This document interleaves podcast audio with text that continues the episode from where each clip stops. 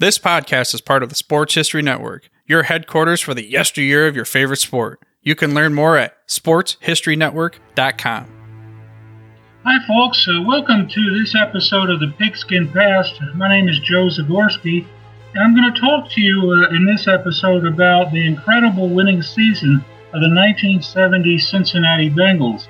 Now, pro football has plenty of episodes of Cinderella stories a lot of teams throughout the years, 101 years now in the NFL, have been Cinderella teams where nobody expects them to win, but they somehow manage to.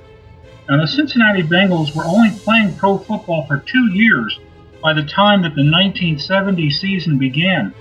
And as a new team, the Bengals were kind of unique because they were led by an old head coach, Paul Brown. Now, Brown founded the Bengals in 1968 and he was given a chance to resurrect his own career as the new merger led to uh, the restructuring of the 26 professional football teams. Now, prior to the 1970 season, the Bengals had achieved a total of just three wins in 1968 and four victories in 1969. Uh, that somehow managed to double uh, the amount in 1970 when they posted an 8 and 6 record en route to their first ever AFC Central Division title. Now, how did they do it? Well, it certainly did not appear as if Cincinnati would win many games at all by the midseason point of 1970. They owned a miserable 1 6 record.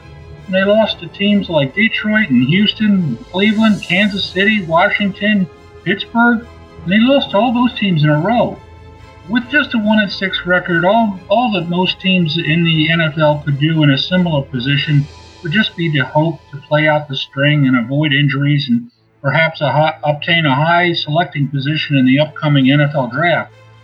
But the 1970 Cincinnati Bengals were not such a team. There was a newness about this team, uh, from the brand new Riverfront Stadium to the 10 rookies that were on their roster. They somehow managed to ignore their early losses and put together an impressive string of seven straight victories. The key to those wins was the fact that Cincinnati did not look ahead to any other game other than the game that they were going to schedule to play that week.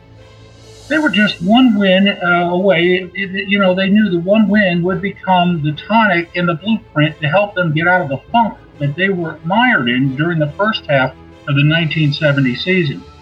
Now, that one win turned out to ignite the team and it served as an exclamation mark to a sentence which read, The Bengals were tired of losing and they weren't going to take it anymore. The Cincinnati's 43 14 rout over Buffalo began that winning streak. Uh, Bengals defensive back Lamar Parrish, uh, who also doubled as their kick returner, showed off his speed and moves by returning a blocked field goal attempt for a touchdown, and he also returned a kickoff for a touchdown. Cincinnati quarterback Virgil Carter led the offense to one of their most productive games of the season. You could call it relief over finally winning a game, or some kind of excitement that your team defeated a team that most people felt that you should beat. That's the key to winning anymore in the NFL. But regardless of how one described it, the Bengals were savoring a chance to, you know, get back on the winning track. Their next contest would begin a three game homestand, and it would start by going head to head in their in state divisional rivals uh, against the Cleveland Browns. Now, the Browns were the defending division champions, but the Bengals got the better of them in this meeting by the tune of a 14 to 10 score.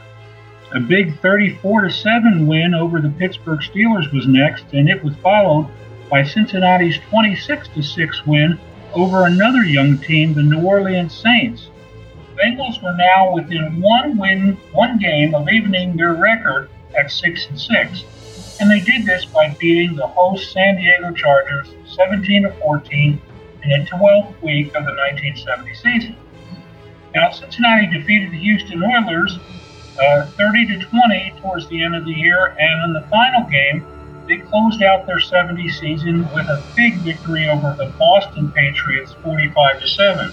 Incidentally, that was the last year that the Patriots were known as the Boston Patriots, because the following year they would move to Foxborough, Massachusetts, and represent all of the New England states and become the New England Patriots which they remain to this day.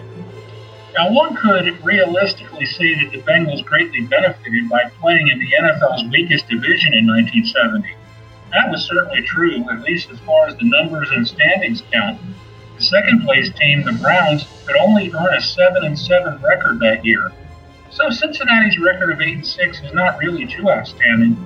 Nevertheless, the real story of the Bengals that year was the fact that they were able to win a division title after starting a season 1 and 6. It is highly doubtful that any team in today's NFL could achieve or duplicate such a feat. Also interesting to note is the fact that Cincinnati did not have a bunch of superstar players in 1970. Their quarterbacks alternated between Sam Wyche at the beginning of the year and Virgil Carter, who took over just before midseason. Neither man accumulated outstanding statistics, but Carter did get hot with that win at Buffalo, and he remained mostly hot for the rest of the year. He threw for 1,647 yards and nine touchdowns in 1970. Uh, the running backs, Jess Phillips and Paul Robinson, each contributed over 600 yards rushing, and those totals really helped the Bengals offense to control the ball. Unfortunately for Cincinnati, they ran into a defensive buzzsaw in the first round of the AFC playoffs in 1970. They played the Baltimore Colts at Memorial Stadium in Baltimore and were shut out 17 to nothing. The Colts would go on to win Super Bowl V that year, but the young Bengals got their first taste of the playoffs, which would help their younger players quite a bit for their future. Uh, the 1970 Cincinnati Bengals are largely forgotten today. Many other Cinderella teams in the NFL have eclipsed their deeds over the years. Nevertheless, they still stand out as a team that had an incredibly woeful beginning and somehow managed to put together a string of big wins to win a division title. They were a team that was coming of age even at their very young age of three years old in pro football. I'm Joe Zagorski, and thanks for listening in to this episode of the Pigskin Past. See you in a couple weeks. This podcast is part of the Sports History Network, your headquarters for the yesteryear of your favorite sport. You can learn more at sportshistorynetwork.com.